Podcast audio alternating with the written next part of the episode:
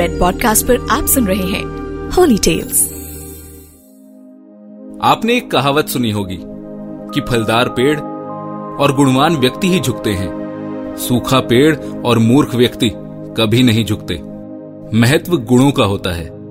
वरना कद में तो परछाई भी मनुष्य से बड़ी होती है। हनुमान जी, जो हम सभी की लाइफ के पहले सुपर हीरो हैं, उन पर ये लाइंस बिल्कुल सटीक साबित होती हैं। वे हर गुण की पराकाष्ठा थे। बलवान कहें तो ऐसे बलशाली कि सामने हिमालय भी छोटा लगे। भक्त कहें तो श्री राम की ऐसी भक्ति कि अपनी लाइफ ही नहीं, बल्कि हर जन्म उनके नाम कर दिया।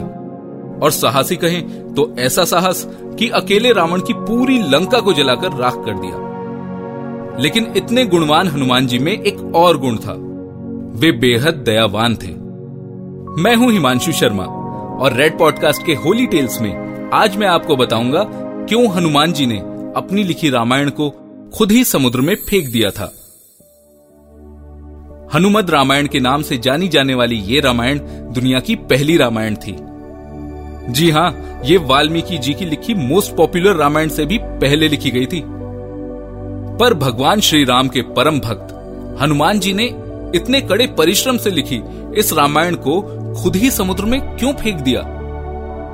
आइए सुनाता हूँ आपको इसके पीछे की कहानी। चौदह वर्षों के वनवास के बाद, रावण को मारकर जब प्रभु श्री राम वापस अपने घर अयोध्या लौटे और वहाँ का राजपाट संभालने लगे, तब कुछ समय बाद हनुमान जी ने भगवान भोलेनाथ की तपस्या के लिए हिमालय पर जाने का निर्णय लिया।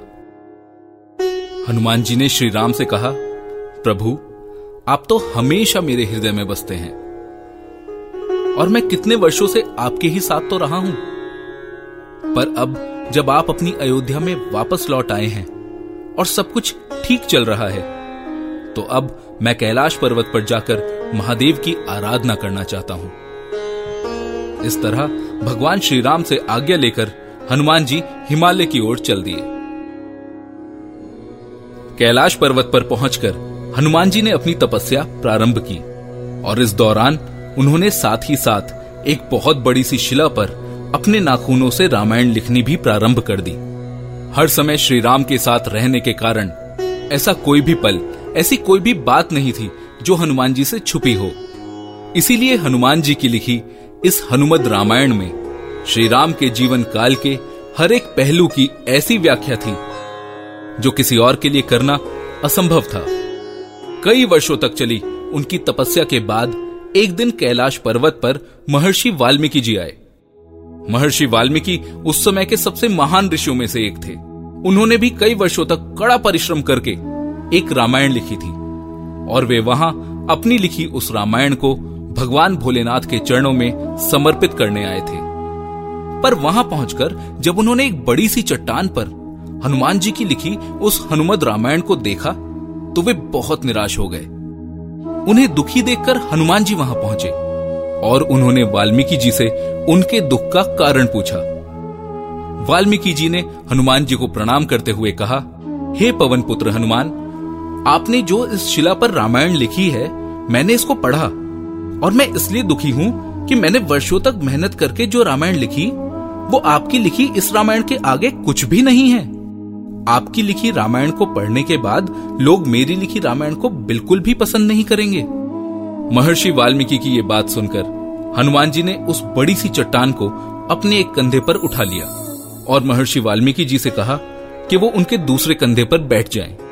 फिर हनुमान जी हिमालय से सीधे समुद्र की ओर चल दिए और समुद्र के बीच पहुंचकर उन्होंने वाल्मीकि जी के सामने ही अपनी लिखी रामायण वाली चट्टान को भगवान श्री राम को समर्पित करते हुए समुद्र में विसर्जित कर दिया और उन्होंने वाल्मीकि जी से कहा, आप अकेले व्यक्ति हैं जिन्होंने मेरी लिखी इस रामायण को पढ़ा है।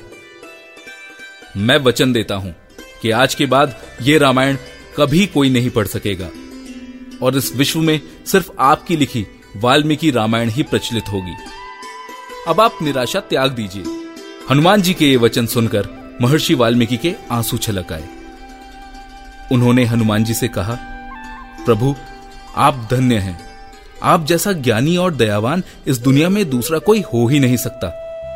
प्रभु श्री राम आपके लिए क्या मायने रखते हैं और वो आपके हृदय के कितने करीब हैं, ये तो सब जानते हैं। पर फिर भी आपने श्री राम के जीवन की लीला और अपने वर्षों की मेहनत को मेरे लिए बिना सोचे, एक क्षण में खत्म कर दिया। आप जैसा श्रेष्ठ, दयावान और उदार कोई हो ही नहीं सकता। आपको मेरा शत शत नमन। प्रभु, आपकी महिमा का गुणगान करने के लिए मुझे एक जन्म और लेना होगा। और मैं वचन देता हूँ कि कलयुग में मैं दोबारा जन्म लेकर एक और रामायण लिखूँगा। और तब ये रामायण मैं आम लोगों की भाषा में लिखूँगा। माना जाता है कि रामचरितमानस के रचयिता, गोस्वामी तुलसीदास कोई और नहीं, बल्कि महर्षि वाल्मीकि का ही दूसरा जन्म थे। तुलसीदास ने ही रामचरितमानस लिखने से पहले हनुमान चालीसा लिखी थी, जिसको आज भी करोड़ों भक्त हनुमान जी की पूजा में सबसे पहले पढ़ते और सुनते हैं। आज के समय में बलवान बनने के लिए ज़्यादातर लोग हनुमान जी को अपना आदर्श मानते हैं, पर उनका ये पहलू दर्शाता है कि वो कितने शक्तिशाली होने पर भी कितने दयालु और नेक दिल थे, जिन्होंने अपना जीवन एक भक्त के तौर पर भगवान श्री राम के नाम कर दिया। और अपनी इतनी मेहनत से लिखी विश्व की पहली रामायण को महर्षि वाल्मीकि की खुशी के लिए बिना दोबारा सोचे एक पल में त्याग दिया। हमें भी चाहिए कि हम अपनी लाइफ में जितने ज़्यादा प्रॉस्परस हों, उतना ही दूसरों की खुशी के लिए हमें जो मिला है, उसे बांटना आना चाहिए। अपने काम में भी हमेशा उदार रहना चाहिए। अपने कलीग्स अपने संगी साथियों को उनके काम का ड्यू क्रेडिट मिले, ये हमारा कर्तव्य होना चाहिए। हमारे आसपास के लोगों को मोटिवेट करना या किसी प्रॉब्लम से बाहर निकालने के लिए जो बन पड़े वो करना चाहिए। क्योंकि ऐसे ही तो एक अच्छी सोसाइटी और एक बेहतर कल का निर्माण हो सकता है।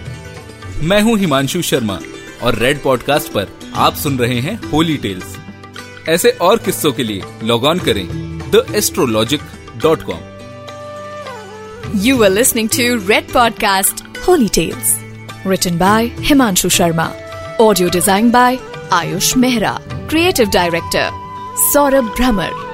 Send your feedback and suggestions right to us at podcast at redfm.in.